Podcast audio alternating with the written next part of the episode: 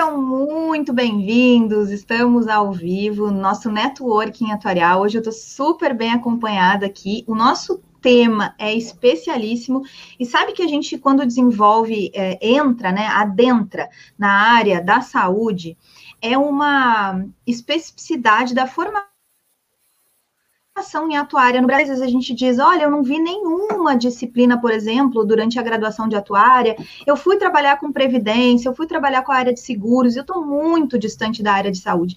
Então, esse é um momento para que, ou quem está durante a formação, ou quem está em outro mercado que não seja o da saúde, está se atualizando, né, está se aprofundando nos temas da área da saúde suplementar, que é uma das grandes áreas tradicionalíssimas da atuária, ou também, para quem está na saúde, está em compreender as oportunidades que existem. O nosso tema de hoje é TAP, teste de adequação em passivos, na área de OPS, operadoras de planos de assistência à saúde. E hoje eu estou aqui com o Dinarte, com o Vinícius e com o Guilherme, sejam muito bem-vindos.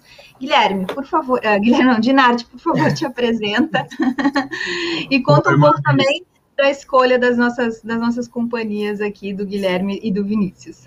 Legal, Maris. Bom, boa tarde a todos aí. Mais uma vez, né, Maris, muito bom estar aqui com você, muito bom estar com todo o pessoal aí.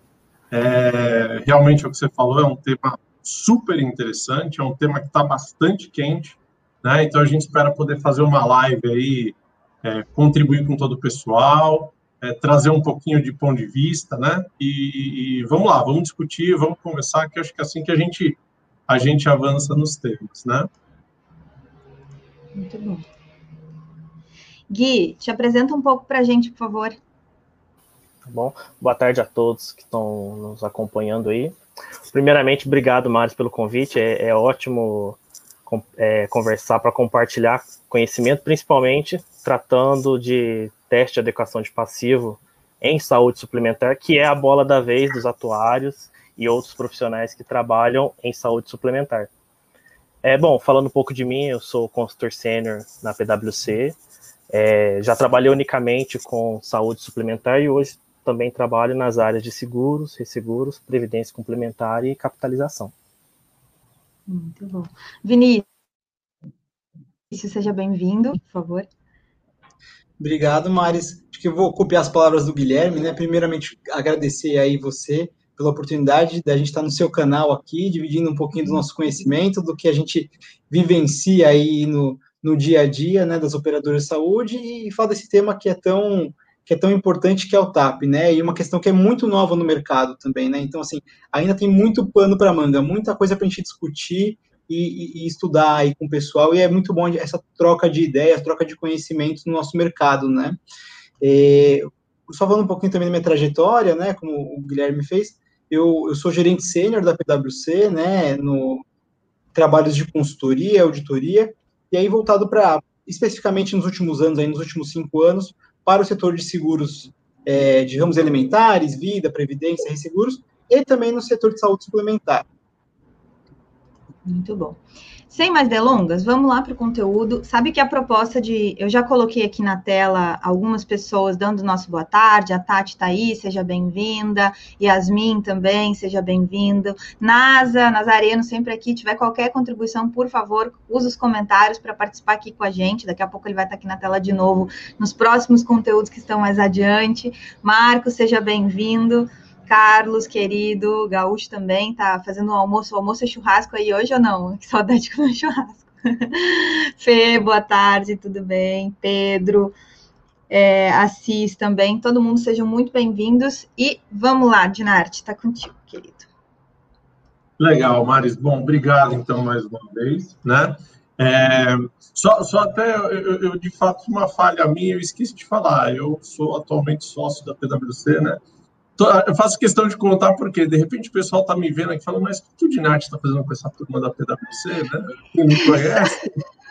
Sabe que quando eu fui fazer a marcação dessa live, né? Vamos comentar um pouquinho sobre os bastidores. Fui fazer a marcação dessa live, o mesmo e-mail e tal. E ele falou, não, na realidade não. Eu falei, olha que notícia legal, né? Porque quando a gente faz essa transição e agrega novas possibilidades de trabalho, independente do momento de carreira que a gente está, isso significa um engrandecimento para quem nos recebe e para a gente mesmo como profissional. Então, olha que baita exemplo, fazendo, né, mais uma alteração, mais uma mudança, agora na PwC, né, Dinarte? É isso aí, Maris, é isso aí. Obrigado, viu, Maris? Bom, então vamos ao que viemos, né, pessoal? Então, mais uma vez, boa tarde a todos, né? Muito bom estar aqui mais uma vez, né? A Mari sempre aí muito bacana abrindo o canal para a gente, né? E hoje, pessoal, a ideia, nós vamos conversar um pouquinho sobre TAP, né? Então, eu vou aqui fazer uma breve introdução, depois aí o Gui e o Vinícius vão entrar um pouquinho mais no detalhe, né? Aprofundar um pouquinho mais no detalhe aí os temas que a gente vai tratar, né? Então, por favor, Vinícius, pode passar. Então, qual que é a ideia? Primeiro passo, eu queria primeiro, talvez, para colocar todo mundo numa mesma página, né? Eu sei que na audiência a gente tem gente que já está muito por dentro do assunto, outras pessoas que estão talvez vendo pela primeira vez. Então, só para tentar equalizar, o que é esse tema que a gente trouxe, né? Então, o que é o TAP? O TAP, que é o teste de adequação de passivo, eu tenho até uma colinha aqui minha, eu colei do CPC 11, tá bom? Definição do CPC 11. Eu vou ler para vocês e explicar um pouquinho. Então, esse teste de adequação de passivo, que daqui para frente a gente vai referir sempre como TAP, o que ele é? Ele é um teste, né? Ele é um teste que serve para avaliar, né, para avaliar. A cada data de balanço, então, um teste que eu vou fazer a cada data de balanço, né, se o passivo de um contrato de seguro, ele está adequado. Então, de novo, na definição, um teste para que a cada data de balanço, eu avalie se o meu passivo de contrato de seguro, ele está adequado ou não. De que forma? Utilizando estimativas de fluxo de caixa, tá bom? Então, de forma geral, é isso. Ele é um teste que nós faremos para avaliar a adequação do meu passivo, né? De que forma? Olhando estimativas correntes de fluxo de caixa, tá bom? A gente vai aprofundar um pouquinho mais para frente sobre isso, mas é só para dar uma primeira definição para todos vocês. Então, o TAP é esse teste, né? De onde é que surge o TAP, pessoal? O TAP, ele tem a origem, né, lá numa norma que é o IFRS 4, que é uma norma de contrato de seguro. Então, essa norma, e vocês vão ver que o TAP, ele por si só é um teste, ele também é um teste transitório, tá? Por que transitório? IFRS 4 é uma norma para contratos de seguro transitória, na sua essência, né? O IFRS 4 foi construído para que a gente faça uma ponte para o IFRS 17. O normativo que vai reger contratos de seguro, né, a partir de 2023 é o IFRS 17. Né? E o IFRS 17, na sua essência, ele traz a mensuração dos contratos de seguro de que forma? Olhando o fluxo de caixa. A partir do momento que um contrato nasce, né, que ele nasce, teoricamente, isso é de forma teórica, tá? Mas no momento que ele nasce, você passa para esse contrato ter fluxos. Fluxos de prêmio, fluxos de sinistro, ou contraprestações, eventos, né? Comissão e despesa. Então, nesse momento que esse contrato nasce, você estima esses fluxos, isso visão IFRS 17, né?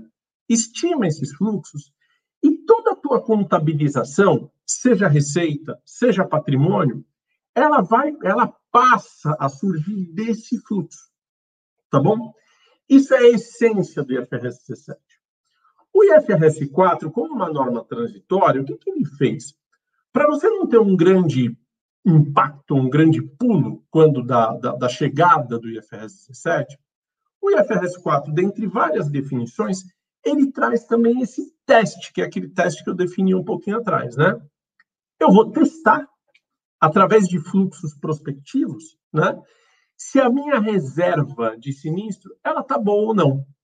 Com que objetivo? Eu evitar dar um grande pulo quando eu tiver, por exemplo, a essência do IFRS 17. Isso eu estou falando muito no mundo segurador. Mas eu quero fazer um paralelo sempre aqui com o nosso mundo de saúde, né? Então, por quê? Porque os efeitos, os riscos, eles são muito similares, né? Similares na sua essência, tá bom?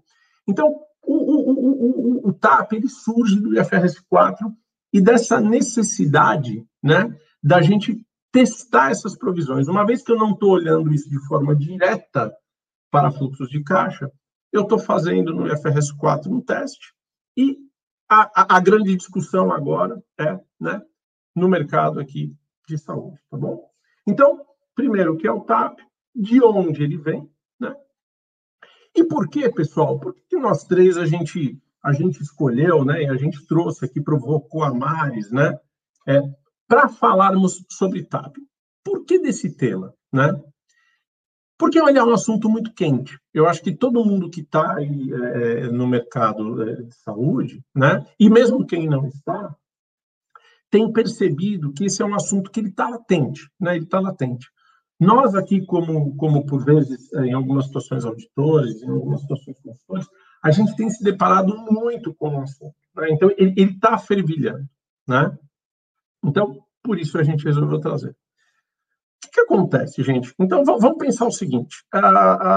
O Brasil, nós não seremos, isso é uma opinião minha, tá? Eu acredito nisso fortemente.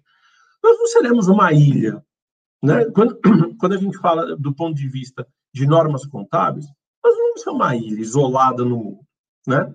De novo, o IFRS 17 está aí, ele está vindo. Isso, mais cedo ou mais tarde, vai cair aqui na gente, né? Talvez primeiro, às vezes, nas seguradoras, depois nas operadoras, enfim, eu não estou discutindo aqui a hora. Mas esse normativo, essa forma da gente olhar contrato de seguro, ela de alguma maneira ela vai chegar aqui para a gente, né? De novo, mais cedo ou mais tarde. Por que ela vai chegar? Porque, primeiro, com isso, de novo, eu não viro uma ilha isolada, né? E o mundo inteiro fazendo uma coisa e eu aqui fazendo uma coisa totalmente diferente, né? Segundo, a essência do IFRS 17, ele tem uma boa prática. A gente deixa as demonstrações das companhias, né, muito mais claras, muito mais transparentes para o mercado, para o regulador, para o usuário, né? Então, nós enxergamos isso como uma tendência, né? Isso vai acontecer de novo, mais cedo ou mais tarde. Então, dessa forma, esse tema, ele vindo, né, e surgindo, por que a gente acha importante tratar o TAP? Por conta disso. Isso, de alguma forma, vai chegar, né? E a gente tem, e isso tanta verdade, pessoal, tanto é claro isso, que o próprio... Aí, quando a gente falar um pouquinho mais aqui de... né, vamos trazer um pouquinho mais para o nosso mundo aqui, que é saúde. O próprio regulador, e vocês sabem, eu vou provavelmente falar coisas óbvias aqui, mas todo mundo sabe, o regulador já tem tomado uma série de iniciativas nesse sentido, né? Então, por que está tão latente o assunto TAP, né? Porque essa onda está chegando e o regulador está começando a se movimentar, né? De que forma a gente enxerga isso concreto, né? É que a gente enxerga concreto esse movimento do mercado do próprio regulador. Bom, a gente tem super recente duas RNs, recente assim, final de 2018, né? Duas RNs, que são a 435, né, que é de novembro de 18, que ela já traz, ela já requer, né, que operadoras de grande porte, elas passem a divulgar o resultado do TAP. Então, ele ainda não contabiliza, mas ela divulga. A ANS, ela está atenta a isso, ela está falando, caramba, de novo, tem essa onda aí de 17 de norma internacional chegando, a ANS está, opa, peraí, o que eu faço, né? Nada. Ela até tem um paper que é muito interessante, ela fala isso, faço nada. Não faço nada. Eu preciso começar a movimentar, né? Então, ela solta a RN 435, que já fala na divulgação, né, do efeito desse teste. Então, assim, que as operadoras têm que fazer o teste e divulgar o seu efeito, né? E ela solta também a RN 442, que ela está falando de PIC e PONA-SUS, dentre outros termos, né? E quando a gente fala de PIC, então, primeiro, ela exige que seja divulgado em nosso explicativo, né? Segundo, ela fala assim, olha, operadora, ou mercado, e você, inclusive, vai fazer uma outra coisa, você vai calcular um negócio aí que chama PIC. O que é PIC? Né? É provisão para insuficiência de contribuição. Ela seria um, eu chamo assim, é um primo ali, é uma coisa próxima, é uma aproximação do TAP. Né? Por que uma aproximação? E não é o TAP propriamente dito. Né? A PIC, ela, se a gente pensar num degrau, talvez assim, vamos pensar no mercado de saúde, tendo que subir uma escada para chegar no IFRS 17, o primeiro degrau é isso, são essas ações aqui, né? Então, você divulgar um teste e você calcular uma PIC, por exemplo. Então, essa PIC, ela é um primeiro passo para depois você chegar no TAP, né? E por que a PIC? Porque o regulador, isso é público, tá, gente? Eu estou falando aqui, é público, tá aí nos materiais, né?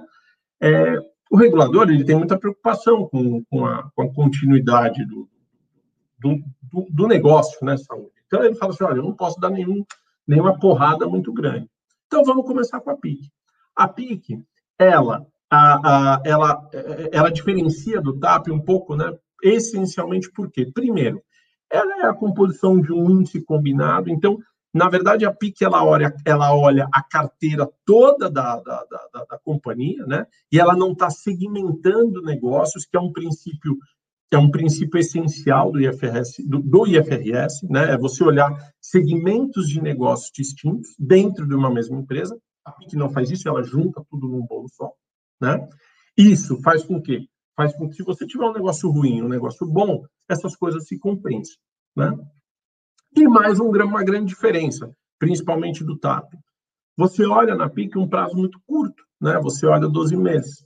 Ao passo que o TAP, aqui a ANS também a gente tem algumas limitaçõezinhas ali, mas em essência esse teste, você não olha o horizonte. O horizonte é o horizonte todo da cobertura do teu contrato, né? Então, dessa forma, mas ela já coloca, então, vejam só, né? O regulador olhando e falando, caramba, não fazer nada não é uma opção. Então, ela coloca a PIC, né, de forma que, olha, o mercado, vamos começar a se mexer. De novo, com essas simplificações, com prazo para reconhecimento, né? Mas já é um primeiro grande passo, né? Um grande passo para começar a discutir esse tema. Além disso, o que nos fez também querer trazer esse assunto para dividir com vocês, né? É o que eu falei, o último ano, 2020. 2020 foi um ano que nós aqui, como parte do mercado, né, às vezes como auditoria, às vezes como consultoria, a gente também começou a se deparar cada vez mais com esse assunto. E o que a gente percebeu? Ainda existe uma grande... existe uma dificuldade ainda técnica por parte do mercado, e do mercado como um todo, tá? Os auditores não entendem bem, às vezes, o que é o conceito do TAP, né? E como é que a gente tem que construir esse negócio? O mercado, propriamente dito, os atuários ainda têm dificuldade, né? E talvez, por vezes, eu não vou afirmar que sim, que não, até o próprio regulador, né? Então, é um tema novo. E o mercado ainda está, como qualquer tema novo, o mercado está decantando ainda esse conceito, né? Então, essas grandes discussões que nós tivemos, né? E desafios, por exemplo, eu vou colocar uma situação, pensa eu como auditor, né, eu auditando uma companhia, ela vai lá, olha a situação, ela vai lá e divulga numa nota explicativa, vamos pensar que eu estou auditando uma empresa de grande porte, ela divulga na sua nota explicativa, falando assim, ô Dinarte, auditora, olha, eu fiz um teste do TAP aqui, e eu vi que eu realmente tenho uma insuficiência, de 1 milhão, 5 milhões, 10 milhões de reais na minha provisão. Mas eu vou colocar na nota explicativa, tá? Pensa eu, auditor, tendo que assinar um parecer e falando, olha, essa empresa, as demonstrações financeiras dessa empresa estão adequadas, tá? Sabendo que existe um passivo de 10 milhões que não está registrado. Olha o desafio que o mercado está discutindo, né? Então, por conta desses pontos, tá, pessoal, é que a gente achou tão interessante trazer esse tema, né? E a gente vai, agora os meninos vão se aprofundar aí um pouco mais nos detalhes, nas minúcias, né? Mas eu queria só talvez dar esse pano de fundo. Então, o porquê que a gente entendeu que isso é um assunto relevante, né? Quem trouxe aqui. E para finalizar, talvez quatro grandes conceitos aqui que eu queria trazer um pouquinho, né, do teste, que é, e de novo vamos aprofundar isso mais à frente, mas assim, sempre quando a gente pensar em TAP, pessoal, e em IFRS, a gente tem que pensar em conceitos como agregação de contratos, que eu já falei lá um pouquinho, né? Então, como é que eu agrego contratos para fazer esse estudo, né? Horizonte temporal, né? Então, que tempo eu olho? 12 meses? 8 anos? A vida toda do contrato? Que horizonte temporal é esse, né? Componentes de fluxo de caixa. Então, o que compõe um fluxo de caixa? É só prêmio? É prêmio sinistro? É prêmio sinistro de despesa? É comissão? Né? O que entra nisso? E, por fim, as hipóteses, né? Hipóteses econômicas e demográficas, onde o IFRS ele sempre traz uma questão de você colocar as melhores hipóteses que reflitam aquela carteira, que não necessariamente são hipóteses, às vezes, de mercado e gerais. A gente vai falar um pouquinho mais nisso no detalhe. Vou passar agora para o Gui, tá? Enfim, era essa introdução que eu queria fazer. Obrigado, pessoal. Gui, vai lá, com você. Gui, antes de a palavra estar contigo, a gente tem quase 40 pessoas aqui nos acompanhando no ao vivo, então sintam-se convidados para comentar o conteúdo nos comentários aqui do YouTube, por favor. Raquel, querida, acabou de registrar aqui, chegou, boa tarde, nosso almoço tutorial. E o convite para vocês, se vocês estiverem assistindo no celular, por exemplo, desabilitarem o chat, curtirem o vídeo, que isso faz com que esse conteúdo chegue cada vez mais a mais pessoas, nosso mais relevância, inclusive, para o que a gente produz em atuária. Steph está aqui também, Rafael está aqui também. E, Dinarte, fazendo um adendo nessa introdução, compreender os desafios de quando a gente tem uma nova regulamentação, trazendo, por exemplo, o TAP, né, o próprio teste de adequação de passivos para a mesa. Existe, sim, essa importância de trazer a fundamentação para o entendimento do novo, porque ao invés da gente ter um número só, né, dizendo assim, ó, é isso daqui, a gente tem o desafio de fazer um teste para dizer, olha, existe variação nisso daqui, algo que nós atuários já estamos acostumados, existe a variação, eu vou fazer um teste para entender dentro das variações até aonde a gente vai ter condições de arcar com esse risco, e tá tudo bem se eu trouxer para a superfície o nível de variação que a gente tem. Então, esse teu embasamento aí todo traz muito significado, né, para o desafio que é, quando a gente colocou aqui o título de oportunidades, é a oportunidade realmente da gente dizer, olha, esse é o nosso filé, né, trabalhar com risco e existir esse risco todo por trás das operações que a gente calcula, é o nosso filé, e tá tudo bem. Então, por isso que quando a gente traz, olha, existe uma possibilidade aqui de um valor imenso de prejuízo, mas com uma probabilidade muito pequenininha. E isso, sim, faz parte, né? Não é o que a gente espera, mas faz parte. Então, muito, muito bom trazer esse embasamento todo. Gui, tá contigo agora. Obrigada. Tá, obrigado. Bom, depois dessa ótima contextualização que o Dinarte trouxe para a gente, vamos dar um passo atrás e relembrar os principais normativos, né, da saúde suplementar. Bom, inicialmente, um importante marco para a saúde no Brasil foi a Lei 9656, de 1998. Mas por que ela foi um importante marco? Bom, primeiro, ela foi toda a base regulatória desse setor, e segundo, que ela forneceu maiores possibilidades de garantias e de escolhas para os consumidores, né? Então, ela permitiu que a ANS, que veio a ser criada 2 anos depois, pudesse fiscalizar as operadoras de uma maneira mais próxima, de uma maneira mais robusta. Então, por isso que essa lei é um importante marco regulatório do setor. Bom, em 2000 tivemos a criação da ANS, que é a Agência Nacional de Saúde Suplementar, que fiscaliza, monitora, realiza acompanhamentos e lança diretrizes para as operadoras. Também tivemos RDC 28, que trata sobre a nota técnica de registro de produto, que tem que ser atestada por atuário, habilitado no IBA. Em 2001 tivemos a RDC 77. Bom, tanto as regras de capital quanto garantias financeiras foram inicialmente estabelecidas pela RDC 77. E, posteriormente, no ano de 2007, a RN 160 revogou a RDC 77 e estabeleceu novas regras referentes às provisões técnicas e constituição de capital. Ano de 2008, algumas alterações foram realizadas na RDC 828, que trata sobre a nota técnica de registro de produto.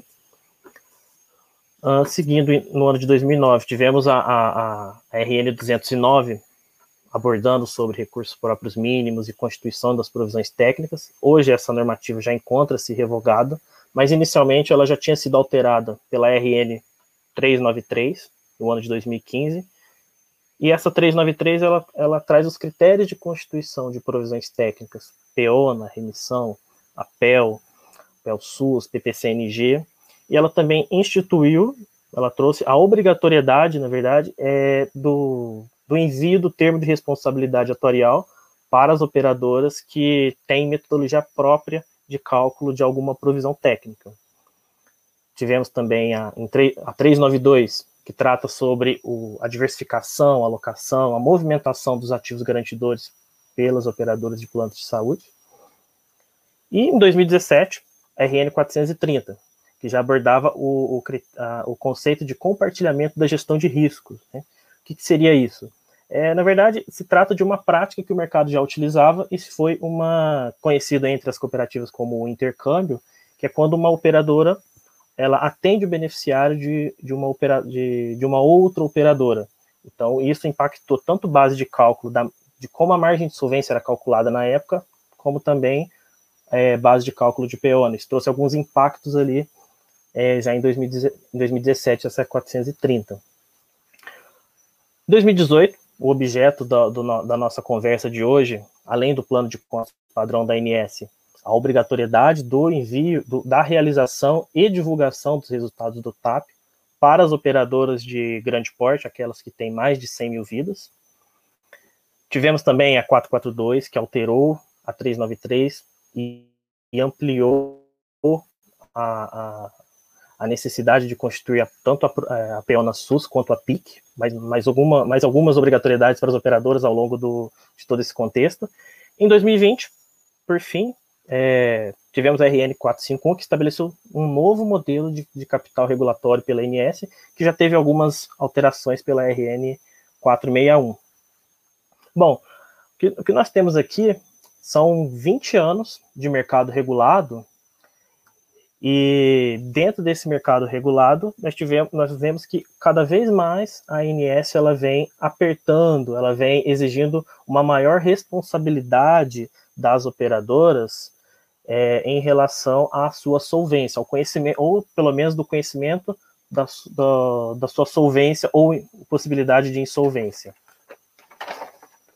O Nazareno comentando aí, obrigado, Nazareno, contribuição. Bom, preocupada, né, diante desse todo esse contexto, preocupada com a maturidade das companhias em relação à elaboração do TAP, no ano de 2017, a ANS enviou às operadoras de saúde, na época, cerca de 1.150 operadoras, um questionário. Para quê? Para avaliar a maturidade das operadoras em relação ao conhecimento do TAP. Bom, foram cerca de 1.150 operadoras ativas no mercado, em que apenas 392 operadoras responderam, e dessas 392 operadoras, apenas 18 afirmaram realizar o TAP.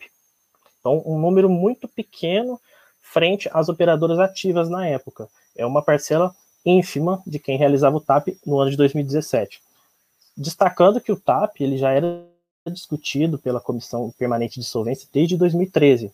O impacto regulatório já era avaliado.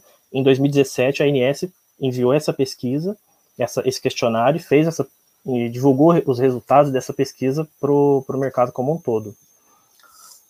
Bom, seguindo, das 18 operadoras que afirmavam realizar o TAP, apenas 6 afirmaram que realizavam anualmente. Então, a gente não tem a informação de o que é isso anualmente, né?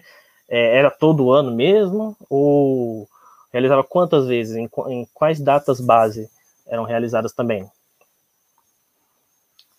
Bom, das 18 operadoras que afirmaram realizar o TAP, 13 reportaram que o teste foi auditado. Isso, fazendo até um link com o que o Dinarte falou, ainda há dúvidas, ainda hoje, em 2020, quanto até por parte dos auditores de como realizar, porque era uma discussão nova. Já tinha algo discutido de como implementar, como cobrar isso das operadoras, então apenas 13 das 18 realizavam, direcionavam o estudo do TAP à auditoria. E 7 operadoras afirmaram segregar os contratos de acordo com o tipo de contratação. Bom, de um universo de 1.150 operadoras, 18 realizam e somente 7 reportaram segregar os contratos, segregar as análises por tipo de contrato. É uma parcela muito pequena, que mantinha um certo nível de criticidade mínimo para fazer essas análises. Então, esses números, eles demonstram como o desconhecimento na época da importância que o TAP tem no contexto de uma operação de planos de saúde. Seguindo, nós abrimos esses números por modalidade, né, de operador, buscamos lá na pesquisa da ANS qual forma de modalidade que essas operadoras estavam constituídas. Então, das 392 operadoras que responderam à pesquisa, a maioria eram constituídas na forma de cooperativas médicas, seguido por medicinas de grupo. E das que afirmaram realizar o TAP, a maioria eram cooperativas médicas, seguidas pelas seguradoras especializadas em saúde também.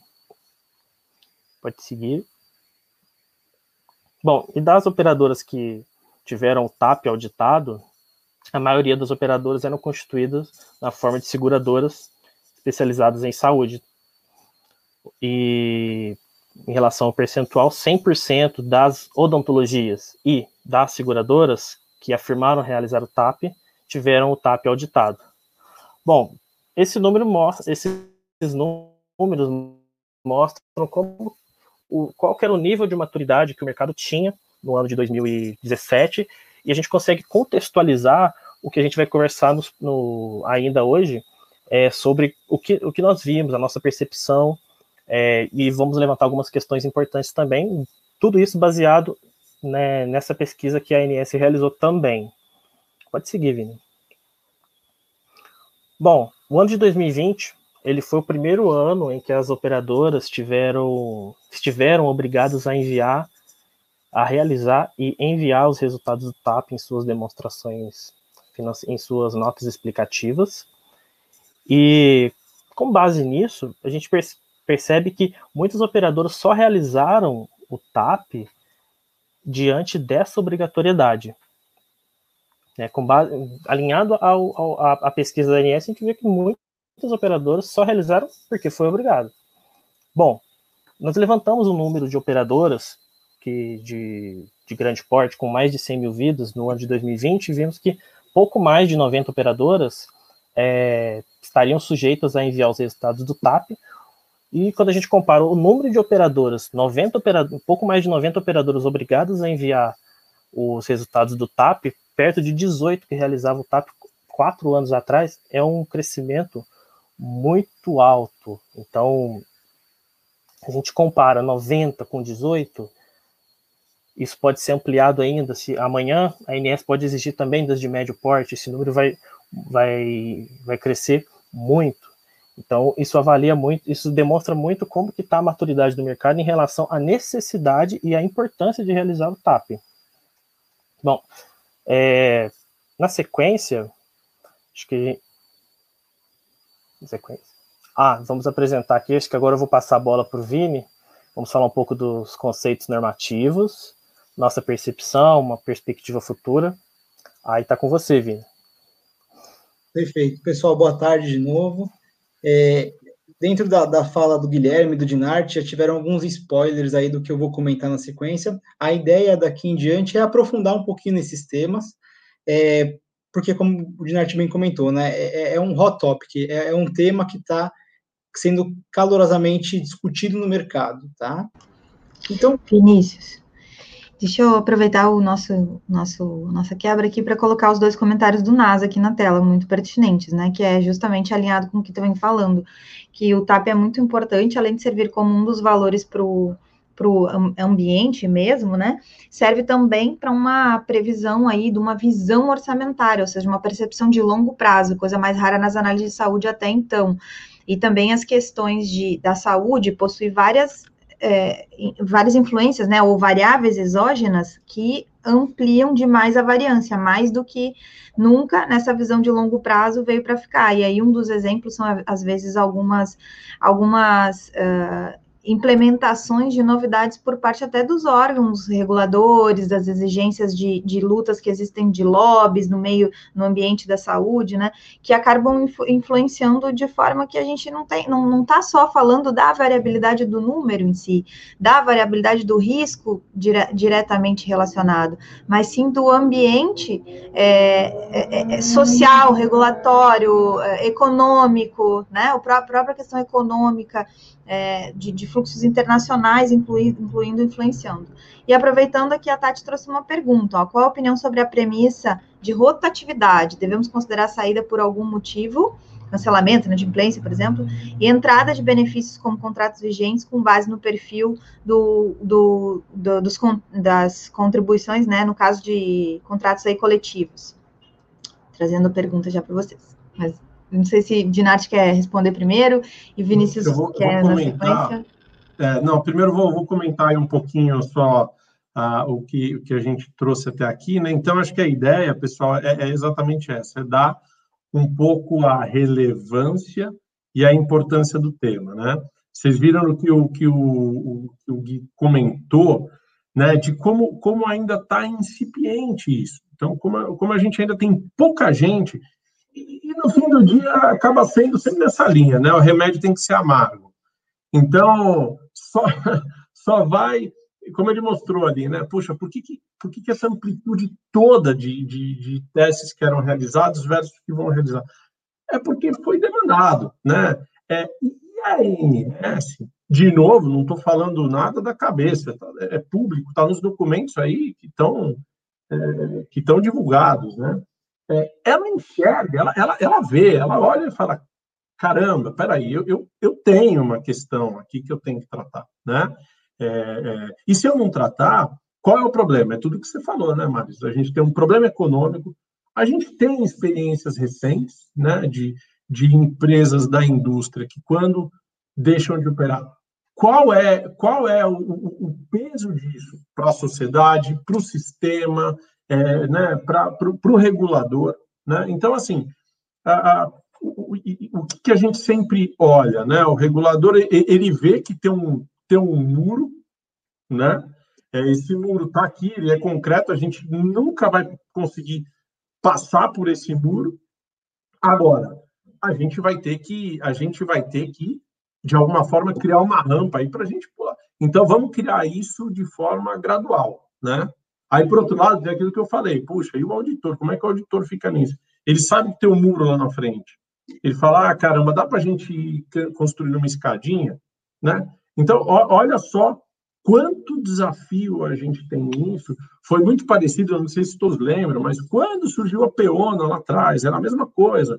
Ah, faz a PEONA gradual. Aí a auditoria falava, não pode, eu vou ressalvar, e não sei o quê, né?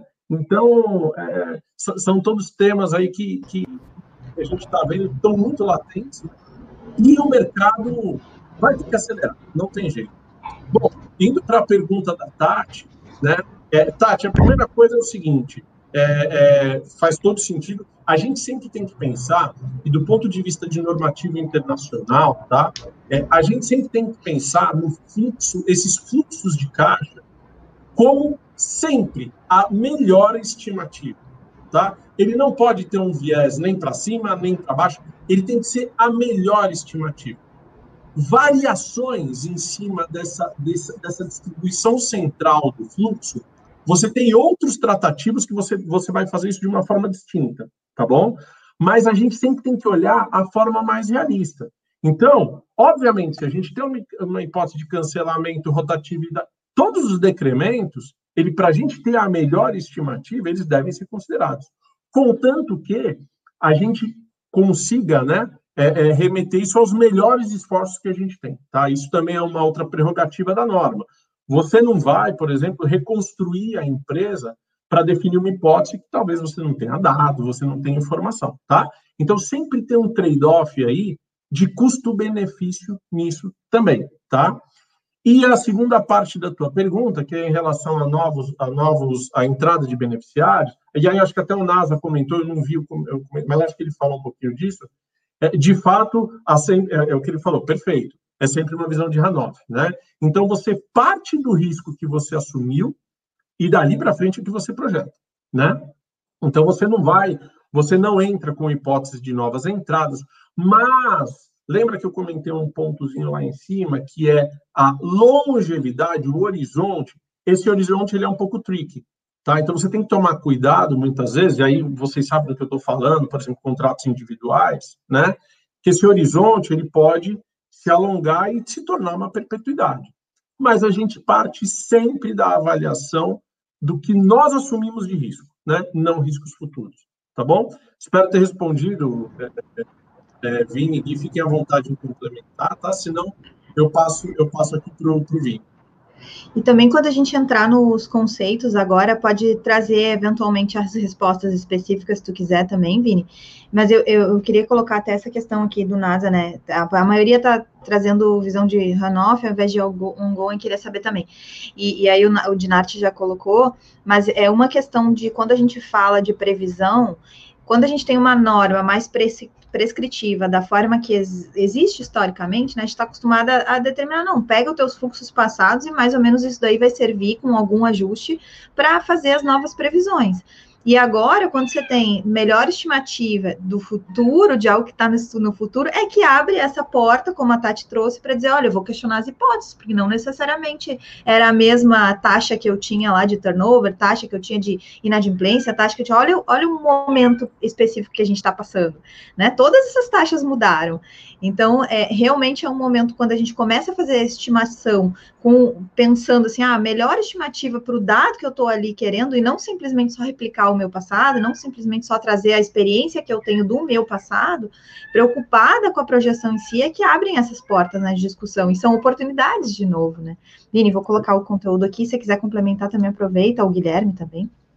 Não, perfeito, Maris, eu acho que assim, nessa visão, tá, acho que, como o Dinarte comentou, eu acho que, até na visão do que o Nazareno comentou e do que o Dinarte, né, nessa visão de ongoing, você pode falar assim, olha, eu estou fazendo uma previsão orçamentária, um budget aqui, aí você consegue defender até uma sensibilidade nas suas premissas, né? Como se for mais, como é que eu vou definir uma premissa de turnover, né? De cancelamento das minhas apólices? O que o seu auditor vai requerer? O que a gente vai pedir, né? Olha, essa premissa tem que estar definida com base no seu histórico de dados, né?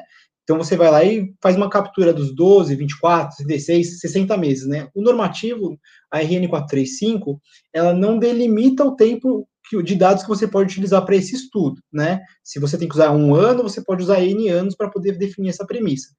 Então, nós, até na visão de auditores aqui, a gente precisa de ter uma evidência, né? Então, como é que você baseou que o seu cancelamento vai ser 3%, se historicamente seu cancelamento é 1%, né? Então, você está desagravando o seu fluxo de caixa. Mas, numa visão de ongoing, né, de budget, aí você pode sensibilizar, não, porque eu sei de atividades que a operadora está tomando para evitar esse cancelamento, ou para, de fato, tentar cancelar aqueles contratos que são onerosos.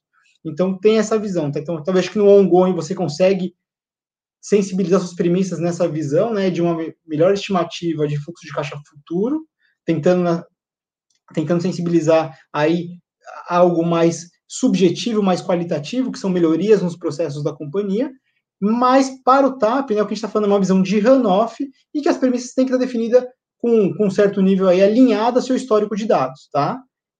E a gente vai falar um pouquinho das premissas, né, porque a gente tem premissas que os órgãos reguladores, tanto a SUSEP quanto a ANS, elas ingessam o cálculo, que está um pouquinho distante até do CPC 11 e do IFRS 4, que o Dinarte já comentou. Eu vou seguir com a apresentação, pessoal, fique à vontade aí para fazer os comentários, a gente vai complementando aí, tá? Na medida, eu estou compartilhando, tá? Então, eu não consigo ver as perguntas. Maris, eu vou pedir para você me ajudar se tiver alguma pergunta aí no meio, para você me avisar, tá?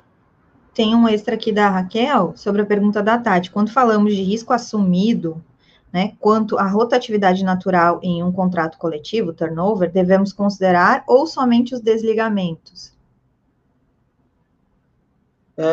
Deixa eu ver se... Raquel, se eu entendi a sua pergunta, tá? Aqui você está falando do turnover.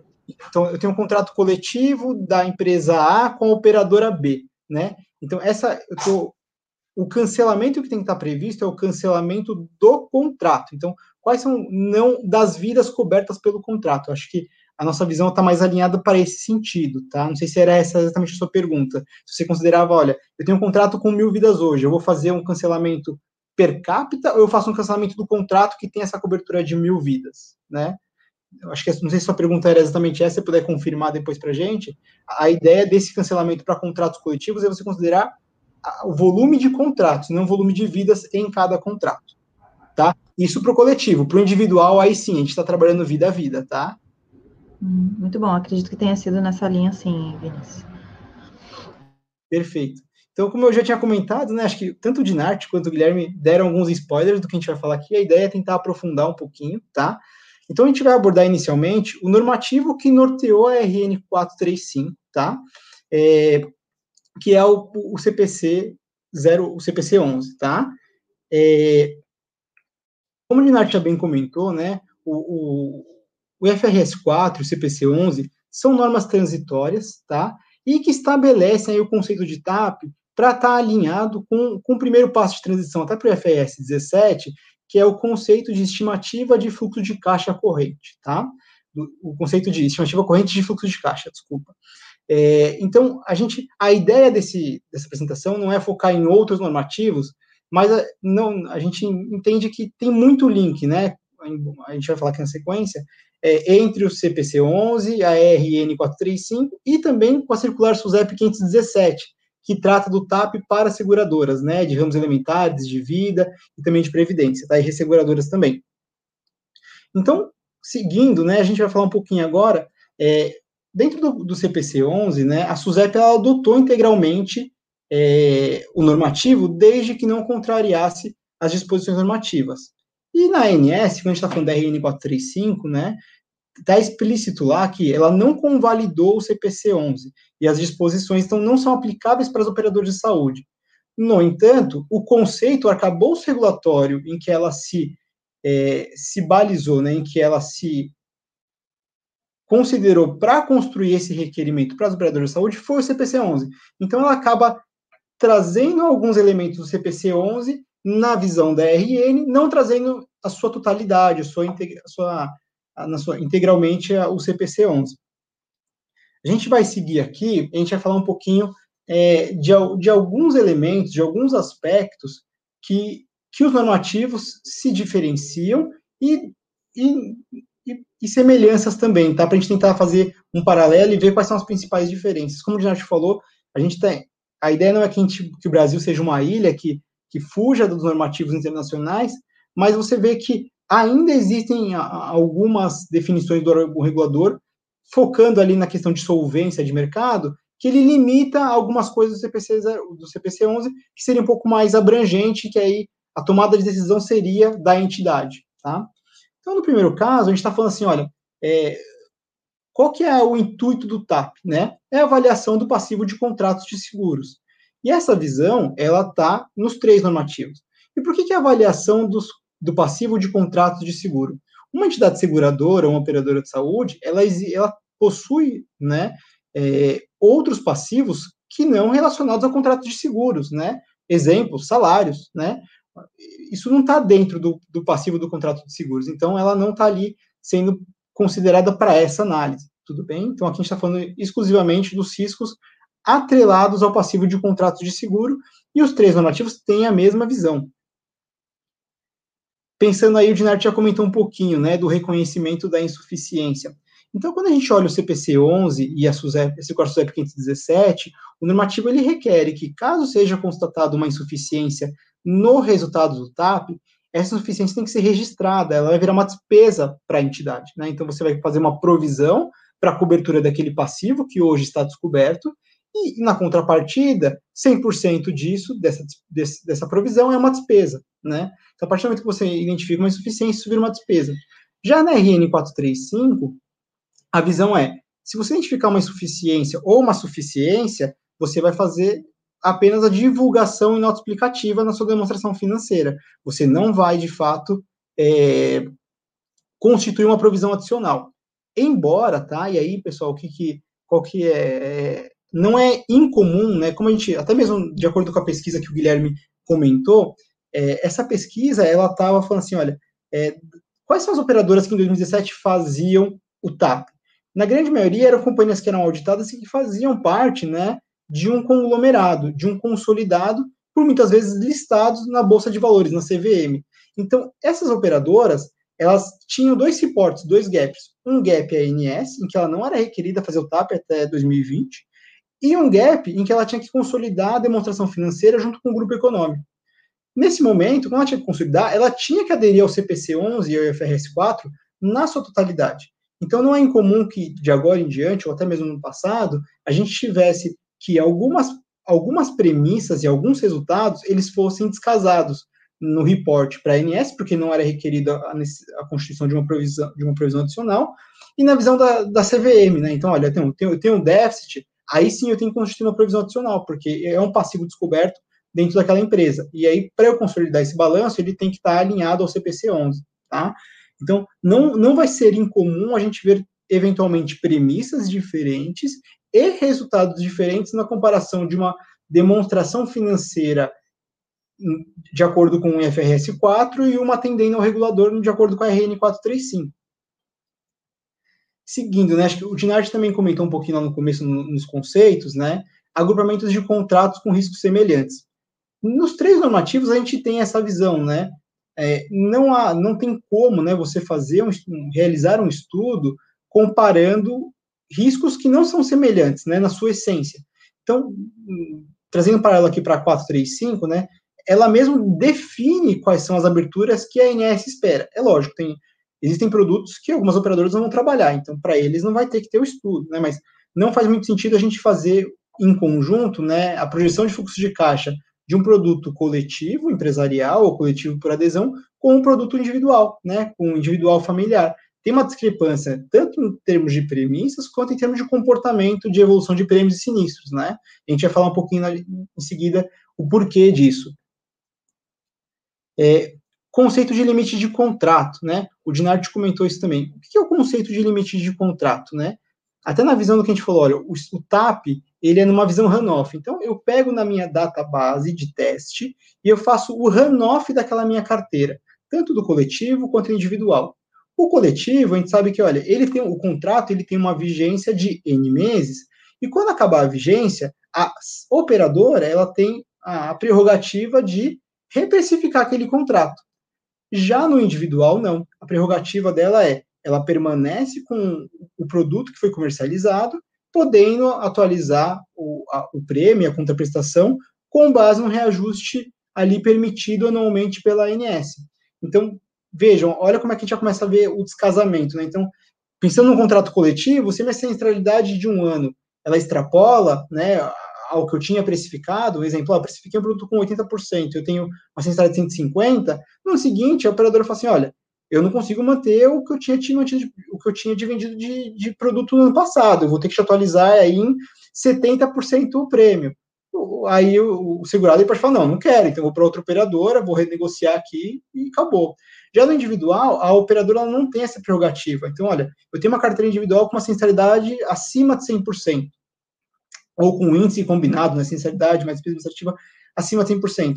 Ela não consegue atualizar a precificação desse segurado, a não ser que ele contrate um novo plano, aí ele seria reenquadrado, mas caso contrário, o entendimento é que os contratos individuais, ele tem um conceito de um contrato vitalício, em que só o segurado pode cancelar, né?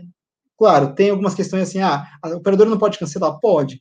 Tem a questão de inadimplência, né? Então, se ele deixar de pagar por algum período, você pode cancelar aquele por falta de pagamento. Mas se ele estiver em dia com os pagamentos, a operadora não pode, em nenhum momento, cancelar esse contrato, tá?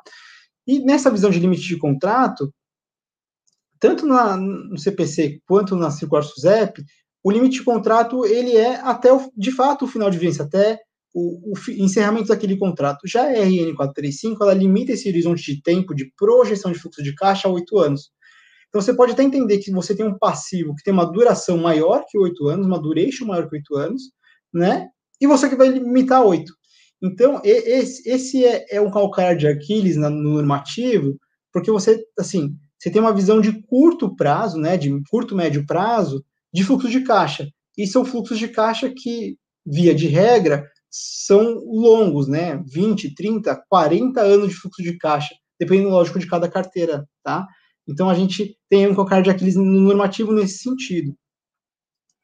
Além disso, né, a definição de hipóteses biométricas, foi o que eu comentei.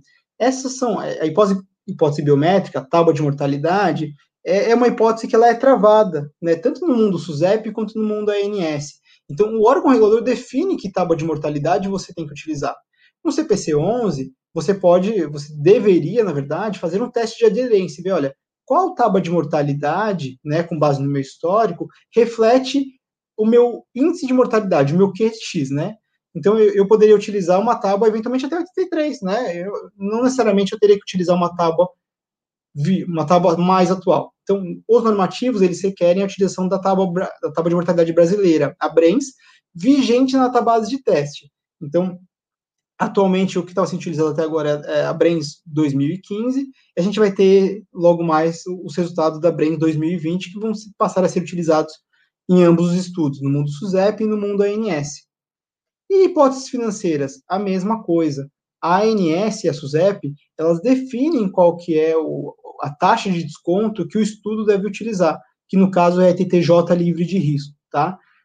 Então, assim, existe uma definição forte do regulador que, se você quiser utilizar alguma taxa de desconto diferente do que é demandado no normativo, você tem que ter uma autorização prévia do regulador, tá? Não é incomum a gente ver que algumas seguradoras utilizem uma curva diferente, mas desde que ela possua aquela aprovação. Como já te comentou, no papel de auditor, né, a gente tem que ter a evidência dessa aprovação, senão ele tem que utilizar o que o normativo exige. Seguindo, né, a gente entende, tá, que a RN 435, ela não é muito explícita no que tange a como o estudo deve ser realizado, tá? Então, mesmo num cenário de runoff, de projeção, né, da carteira num período futuro, né, de forma prospectiva, avaliação dos seus contratos de seguro, o que a gente viu, principalmente esse ano, né, eu vou até colocar aqui um pointer, tá? O que a gente viu é que muitas das operadoras que realizaram o estudo pela primeira vez focaram muito no estudo de prêmios e contraprestações não registradas, né? Então, assim, ó, qual que é o runoff da minha carteira? Eu vou projetar prêmios, sinistros e despesas só dos contratos que estão vigentes na base de teste. Mas ela não testou o passivo dos contratos, né, de prêmios registrados. Qual que é a diferença entre esses dois aqui? Quando a gente está falando de prêmios e contraprestações registradas, a gente está falando assim, olha, eu preciso avaliar como é que está a suficiência das minhas provisões de sinistros ocorridos, né, a PEL, a PEONA e a remissão. Como é que eu faço isso? Ah, mas eu faço teste de consistência da minha PEONA e sempre tem superávit. Então, você vai testar essa PEONA, essa PSL, por uma outra metodologia do que a metodologia de cálculo que você utiliza mensalmente para cálculo dessas provisões técnicas. Então, eu calculo aqui o IBNR por um triângulo de ocorrência e aviso. Então, por que você não calculou um IBNP, né, para projetar aqui o seu fluxo de pagamentos? Porque a gente sabe que existe aqui um delay entre a ocorrência do evento, do sinistro, do aviso e do pagamento. Então, você deveria ver qual que é a sobra, né, ou falta de reserva para esse mundo aqui, tá? Para essa segmentação que são sinistros já ocorridos. Historicamente, né, é muito difícil, né, se a gente tiver uma provisão bem calibrada, né, com base em teste de consistência, é que esse fluxo aqui, ele sempre vai ser superavitário, independente da operação da companhia, se é um coletivo ou é um individual. Via de regra, o que a gente tem visto é que esse fluxo aqui, ele sempre é superavitário, porque você está pegando uma provisão hoje, em valor nominal, e projetando como é que vai ser o seu fluxo de caixa de pagamento desses sinistros, e trazendo a valor presente para uma taxa livre de risco. Então, quando você traz um passivo que hoje está a valor nominal a valor presente, você tem um ganho, e esse seu ganho seria um superávit para essa visão. Além disso, seria projetar os ciências ao correr da sua PPNG, da sua PPCNG, né? E aqui a gente sabe que muitas das operadoras hoje, a PPCNG é praticamente igual a zero, porque a vigência ela é mensal, né? Então, assim, você tem um contrato anual com vigências mensais. Então, via de regra, a PPCNG desses contratos é zerada, você teria ali uma projeção de apenas um mês, né? Que é aquela PPCNG, ela está sendo utilizada para cobertura de eventos futuros, já emitidos, né? Então, de apólices já emitidas. Então, nesse período de cobertura, você fala assim, olha, a minha PPCNG, ela vai fazer frente para os cientos que vão ocorrer para essa ocorrência, né? Para essa ocorrência. Então, você faria uma avaliação aqui e, via de regra, isso aqui é bem imaterial. E aí, agora aqui a gente está vendo, né? Então, o fluxo de contraprestações não registradas. Só num exemplo, né? Então, aqui no vida no individual, a gente vai ter contratos, né? Então, eu tenho aqui hoje 1.000 contratos na modalidade individual. Esses 1.000 contratos, eu vou partir do pressuposto que eles vão continuar com as renovações de forma anual e eu vou colocar meus decrementos, né? De cancelamento, de morte, até chegar no runoff final daquela carteira. Só que esse runoff final da carteira, na visão da RN 435, está limitado a 8 anos. Então, quando eu faço a projeção de fluxo de caixa, eu não tenho provisão para fazer frente a ela. Realmente, o resultado dele, se superavitário, é porque minha precificação está adequada, e se deficitário, é porque, de alguma forma, eu estou vendo que as minhas despesas são maiores, mesmo quando eu trago o valor presente, são maiores do que minhas receitas. Então, eu constituo, no caso da RN, a gente vai demonstrar isso no nosso aplicativo, qual que é o valor dessa insuficiência. Tudo bem?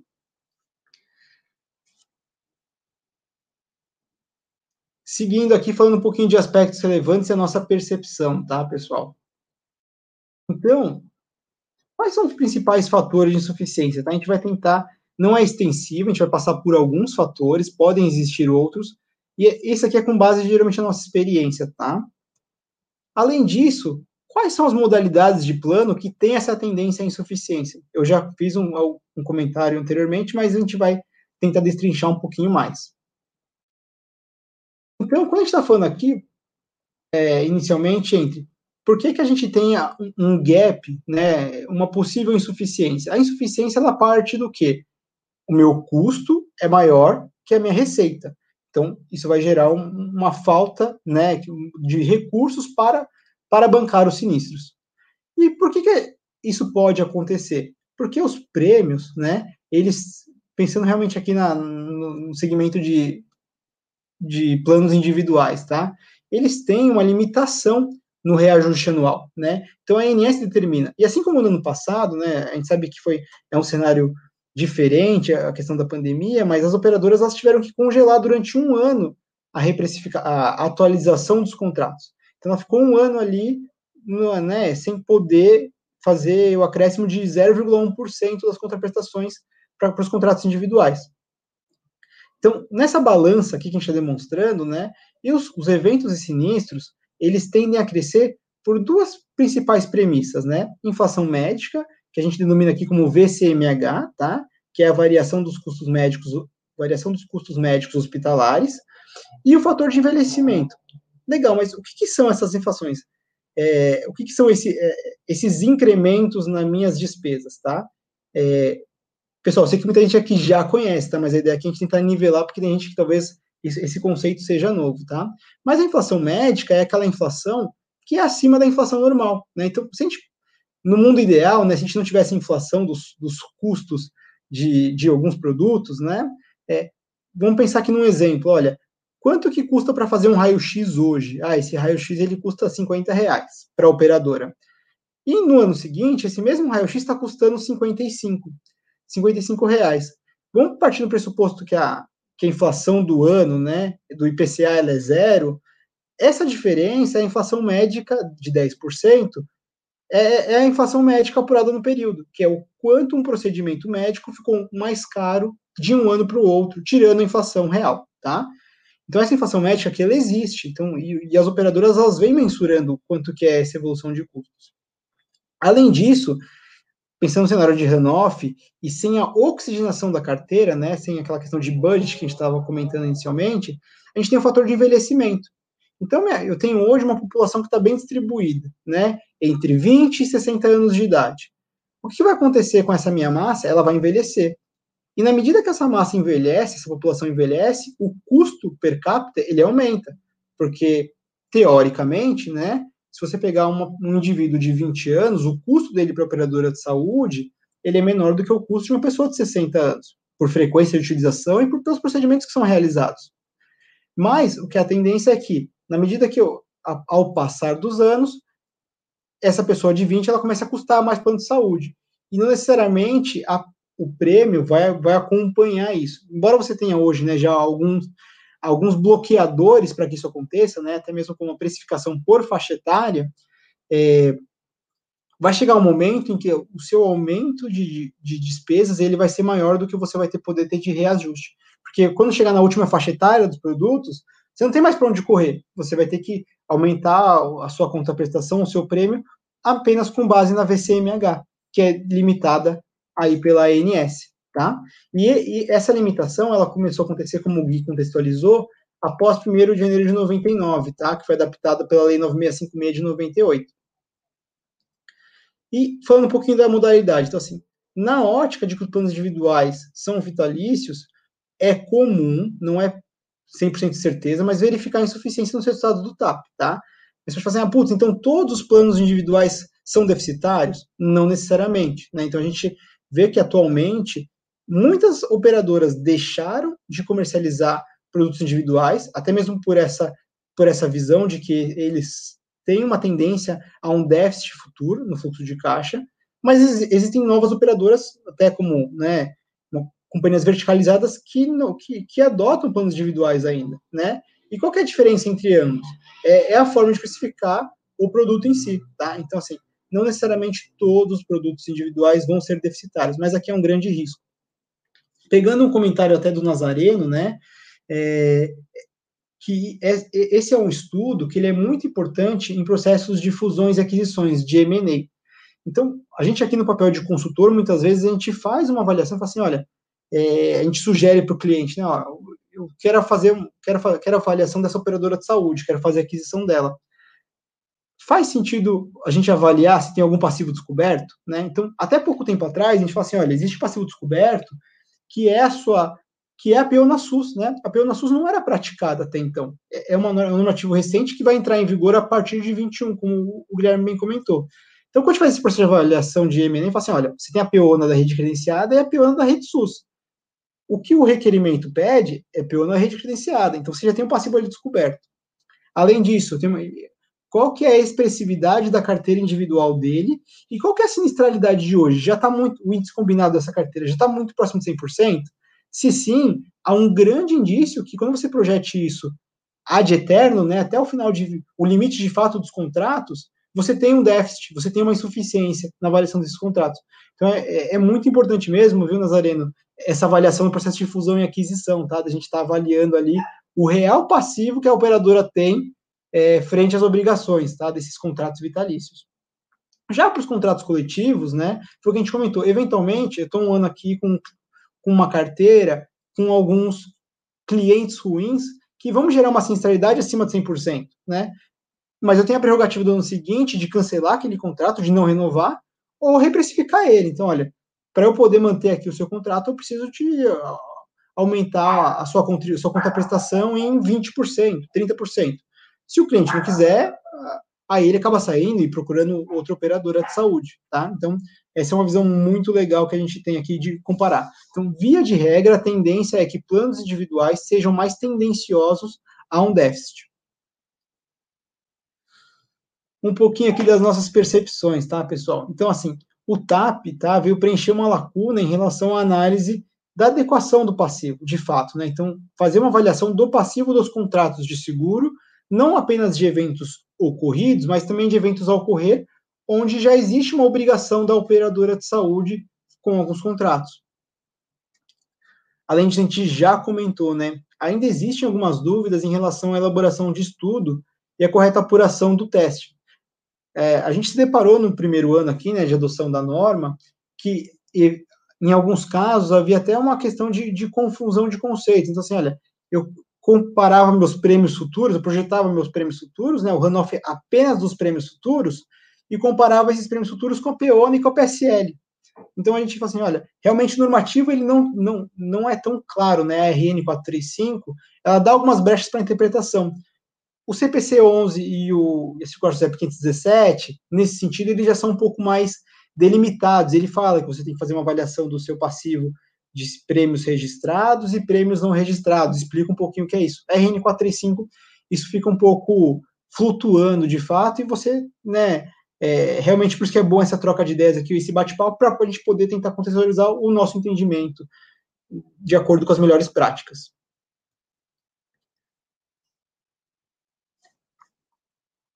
Então, aqui, como eu comentei, então, os testes não podem estar limitados apenas à suficiência dos fluxos não registrados, tá? Então, a ideia é que você avalie essas questões. Esse conceito de eventos registrados é muito importante, a gente tem entendido aqui, e aí a gente está aqui à disposição para tirar dúvidas, se vocês tiverem, tá? Alguém precisar esclarecer um pouquinho mais. E, em linha com os comentários, tá? E com até a introdução do Dinarte e do Guilherme, o TAP, ele também é válido para operadoras que não estão obrigadas a elaborar e divulgar os resultados, né? Então, a gente tem operadoras de pequeno porte, médio porte, que o ideal seria que tivesse uma avaliação se existe ou não algum passivo descoberto, até mesmo para poder ter um plano de ação, falar assim, olha, legal, a gente tem aqui alguns planos que eventualmente faz mais sentido a gente descontinuar, né? A gente ainda está em produção, e se com essa carteira que está em produção a gente já tem um rombo, né, um déficit de 10 milhões, por exemplo, do Dinarte, se essa carteira começar a crescer, quanto é que esse rombo pode ser lá no futuro? Então faz sentido eu permanecer com esse produto? Então, por mais que eu não sou uma companhia de grande porte, eu não preciso divulgar, mas não faz sentido mais hoje a gente não realizar esse estudo, tá? Então a gente fica até deficiente nas análises atoriais se a gente não faz esse estudo, tá? Existe, de fato, uma possível discussão para ampliação dessa obrigatoriedade também para as operadoras de médio porte ou para aquelas operadoras que são classificadas hoje como médio porte e que em um período de médio prazo, né, ou médio curto prazo, estejam se tornando um grande porte, porque a tendência, né, a expectativa de cada operadora é um crescimento, né? Não é estacionar nos 80 mil vidas, né? É crescer anualmente, de forma orgânica, mas crescer. Então, nesse crescimento, ela vai bater 100 mil vidas logo mais. Então, já não faz sentido ela começar a apurar o TAP, porque uma hora ou outra isso vai bater na porta e é um requerimento que vai ser aplicável para ela também, né? A gente não sabe ainda quais são os próximos passos da ANS, se você vai começar a constituir a insuficiência da provisão ou não. Até o momento, por enquanto, é apenas para fins demonstrativos, ilustrativos na nossa aplicativa. Mas e ano que vem? Como é que vai ser 2021? A gente não sabe ainda. O regulador ele pode mudar de ideia a qualquer momento. Então, a gente fica à mercê disso também. Então, por isso que a gente até ressalta a importância de operadoras de qualquer porte a fazerem um estudo para que quando o regulador ele venha a impor alguma variação, alguma alteração, vocês estejam preparados já. Pessoal, acho que esse era o que a gente queria trazer para vocês. Maris, a gente já está aberto para algumas dúvidas aí. Não sei se o pessoal fez algum comentário adicional já ou não. Eu vou colocar a complementação. Primeiro, agradecer, tá? A exposição de vocês, agradecer toda a disponibilidade de trazer um material, um conteúdo tão completo, e já trazendo tópicos específicos, né? Porque agora, quando a gente entrou nas questões de além da contextualização, quando a gente entrou justamente nas especificidades, aí já ficou bem mais nítido, né, a profundidade e a importância de tudo. A Raquel complementou aqui, só para a gente não ficar em aberto, né, com essa questão. Uma questão é que muitos consideram a taxa de saída por morte, e a outra questão também voltada para se devemos considerar os ingressos naturais dentro do contrato, né, dos coletivos, como novos casamentos, novos filhos. Aí, então, tem um turnover também que está relacionado ao próprio contrato coletivo, né, e que influencia também. Digamos que, se a gente pudesse fazer um paralelo, e aí vocês me corrijam se eu estiver errada, quando eu tenho contratos, por exemplo, como previdência, onde eu estou prevendo pensão, uma coisa de longo prazo, muito atrelada à própria idade, de um novo filho muito novinho, de uma mudança de casamento com uma esposa mais nova, por exemplo, ou que seja com um marido muito mais novo, onde o fluxo de pagamento que vem daquele turnover ali, de mudança de composição, né, da estrutura relacionado à previdência, tem um impacto que a gente olha para dentro do contrato e diz, peraí, deixa eu olhar como é que está isso daqui. Agora, na saúde, quando a gente tem precificações diferentes já, considerando idades diferentes, considerando que se eu tenho uma criança ou se eu tenho uma mulher, enfim, e aí eu retirei outra pessoa. Quer dizer, eu tenho uma precificação atrelado àquela pessoa que entra e sai do contrato. É diferente quando eu estou na Previdência, onde eu não tenho essa precificação extra atrelada àquele turnover que aconteceu, compreendem? Então, essa diferenciação entre Previdência e Saúde atribuem uma, digamos assim, um peso diferente para o turnover na saúde do que existe o peso para o turnover na Previdência. Então, já complementando aqui, colocando uma pergunta, uma questão na mesa, mas também, então, trazendo a preocupação da Raquel do turnover propriamente dentro do contrato coletivo de saúde, como falecimentos e entradas de novos casamentos, novos filhos. Guilherme, você quer concluir? Vou comentar um pouquinho aqui.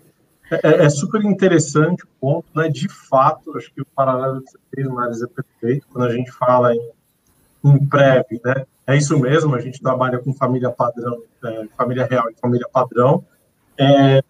Você está olhando um prazo muito mais longo, você está falando, caramba, esse menino que acabou de entrar na empresa hoje, né? Se a gente pegar um Guilherme, um menino, um povo solteiro... Daqui a alguns anos ele pode estar já no casamento, 4 filhos em cada casamento, né? Aquela coisa, né? Então, não, de fato, realmente na prévia você constrói essa padrão, porque você está enxergando essa pessoa lá na aposentadoria, no fim do dia você vai ter que pagar um benefício para ele lá, né? Talvez aqui em saúde a gente fique com essa fragilidade, mas eu confesso da minha experiência, assim, é muito comum a gente ver uma hipótese dessa sendo aplicada hoje no estudo de TAP, né? Você olha muito mais hoje a carteira, olha, é como está, a composição como ela está, e dali para frente você segue em tese com decrementos sempre de saída, né? Então, pelo menos é um pouco comum. Mas é um ponto interessante, acho que é um ponto legal aí. Aí, Vini, fiquem à vontade de comentar. Não, acho que você já comentou tudo, né, Diante? Acho que, assim, de novo, acho que talvez, né, a visão realmente do TAP seja você limitar o runoff da carteira sem essa expectativa aí, né, de casamentos futuros, filhos futuros, né? E aí sempre tentar trabalhar na ótica do contrato, principalmente dos empresariais, né? Então, assim, que eu acho que o grande volume hoje em dia, né, assim, para a grande maioria das operadoras, né, mas então, assim, você não considerar de fato essas novas entradas, nem de contratos novos e nem de dependentes que vão vir a entrar aí nos próximos anos, tá? A gente acaba trabalhando no runoff da carteira como está na database de teste. Esse é o nosso entendimento, tá? Que é o que já vem sendo feito até mesmo, né, quando a gente vê na visão SUSEP, a gente já tem o TAP aí há 10 anos, pelo menos, que a gente já vem discutindo, acompanhando. Acho que lá já é um conceito que já está muito mais robusto nesse sentido, para os atuários do mundo de seguros, né? Essa visão. E quando a gente fala valuation, isso é muito comum também, né? A gente seguir dessa forma, quando você tem um processo de M&A, de fato, a valorização era dessa forma, né? A gente não considera, tá? Mas legal. Vocês têm algum outro ponto? Sim, a Raquel trouxe aqui o registro, né, o convite aos interessados na construção de princípios técnicos que venham a participar do grupo de trabalho sobre TAP, que está em pleno andamento no âmbito do Comitê Técnico de Saúde dentro do IBA, Instituto Brasileiro de Atuário. Então, fica o convite, entrem no site do IBA, lá vocês conseguem ingressar no Comitê Técnico, né, mesmo que sejam estudantes, por exemplo, como ouvintes, e depois adentrando os grupos de trabalho, inclusive participando com todas as contribuições. Então, existe um entendimento aí de que a gente tem que realmente construir esses princípios técnicos entre atuários, né, entre nós atuários. E a Tatiana está colocando, então, obrigada, Raquel, por ter lembrado de ter feito esse convite aqui para todos. Inclusive, o segundo convite é se inscrevam no canal, né, porque aí quando vocês se inscrevem no canal, vocês conseguem ter os avisos lá, o próprio YouTube manda avisos para que as lives estão começando, e aí acompanha esses convites aí, especial como esse que a Raquel fez. A Tati está colocando aqui, ó, concordo que o TAP deveria ser apurado para todas as operadoras de planos de saúde, né, independente da regulamentação, pois ele pode ser usado como uma ferramenta de gestão. Exatamente, são essas questões de compreender o atuário como dentro mesmo, às vezes, da operadora, às vezes não, dentro mesmo da operadora, na figura de um consultor em termos de ferramenta de gestão de risco de negócios. Então, não simplesmente só entregando um cálculo, né, que é uma coisa que a gente vem fazendo e tentando defender ali os negócios da consultoria e minimizando as questões de passivo e tudo mais, mas entendendo o negócio como num longo prazo, que tem que sim gerar resultados positivos, dependendo da configuração, sendo uma cooperativa ou sendo uma operadora nos outros formatos que visam o crescimento do negócio, ou então já o estabelecimento da manutenção aí do tamanho de mercado e do retorno de margens, né, margens brutas, margens líquidas cada vez maiores. Então, realmente, esse entendimento de que a gente possui, né, ferramenta para fazer isso, independente da regulação, pedir que a gente entregue para eles. Ou seja, a gente pode ter dentro de casa, no fim do dia, utilizando para os processos de gestão. De dúvidas, por enquanto é isso. Vocês querem colocar mais alguma coisa? Eu queria só... antes de passar a palavra para vocês, comentar essa resposta, né, do Vinícius. Olha, a partir do momento que a gente usa a base que a gente tem e não usa a questão de turnover, né, fazendo novas entradas, novas saídas e tudo mais, reforça o que a gente está comentando, né? Olha, talvez a gente opte por não usar, né, porque isso faz sentido dentro da área da saúde, né? Ou seja, o embasamento técnico de não usar isso é porque faz sentido. E por que faz sentido? Porque cada vez que eu tenho uma entrada e uma saída, eu tenho uma entrada e uma saída também relacionada às receitas. Então, a partir do momento que eu tenho essa compensação na receita, o turnover assume uma importância menor. E aí eu posso tomar a decisão técnica de dizer, olha, na realidade eu não preciso olhar com isso daí, porque a margem de variação não impacta diretamente, então eu posso seguir fazendo TAP, considerando aquela população como um todo. Então, para ver como esse entendimento, né, do que a gente está falando, de quais são as consequências, porque se eu tiver com alguém da área da Previdência aqui, eu dizer, não estou considerando turnover, eu falo, como assim não está? Né? Como assim? E na saúde a gente vê uma concepção técnica bem diferente. Mas vocês querem fazer mais algum comentário, mais algum adendo de perguntas que a gente tinha? Se alguém tiver mais alguma, tem os minutos finais aqui. Se não, a gente agradece a presença de vocês. Não, acho que do nosso lado, bom começar aqui, Maris, do nosso lado é só agradecer. Puxa, muito bom ver todo esse pessoal que estava aí comentando. É sempre bacana, é sempre muito, muito rico aí, né? Tá discutindo vários peras aí. A gente sempre mais aprende aqui do que ensina. Então, é sempre muito bom a troca de ideias. Ficamos aí à disposição, né? Quem quiser nos procurar, bater um papo, enfim, é sempre rico, é sempre positivo para o mercado, né? Então, acho que isso aqui vale, e esse tipo de encontro, ele enriquece isso, ele enriquece a gente trocar ideias, ter aí um debate saudável, né?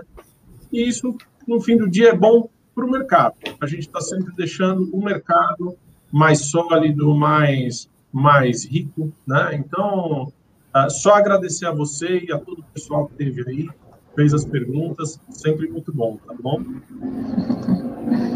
Obrigada. Vinícius, quer comentar mais alguma coisa?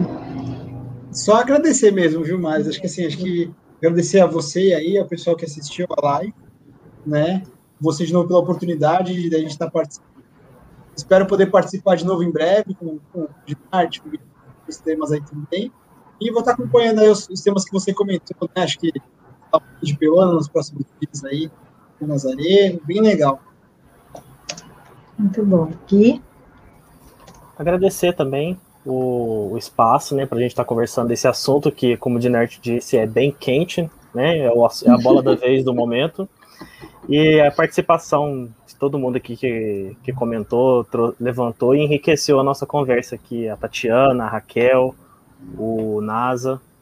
E dizer que estamos à disposição para conversar, trocar figurinha aí sobre o tema aí. Muito bom.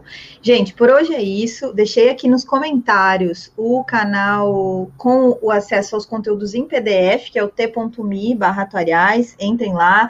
Tem de forma organizada as lives anteriores, os conteúdos anteriores. Quem quiser aproveitar para estudar, fazer um intensivo aí, já que tem pouca coisa para a gente estudar na nossa área de atuária. E agradecer também a participação de todo mundo aqui que tem com a gente. Daqui a 15 dias, na próxima segunda-feira, a gente tem conteúdo especial de novo. Se inscrevam no canal, te vejo online, como eu sempre comento com todos. Compartilhem esse conteúdo para todas as pessoas que estiverem na área da saúde ou nas áreas afins, assim, que facilita muito o entendimento da profundidade técnica que a gente aborda o assunto e tem as condições aí de estar contribuindo com o mercado. A Adelita está dizendo aqui, muito bom, esclarecedor. Obrigada, gente, pelos comentários e até a próxima. Obrigada, Dinarte, Vinícius, Guilherme, mais uma vez pela disponibilidade. Obrigado a todos.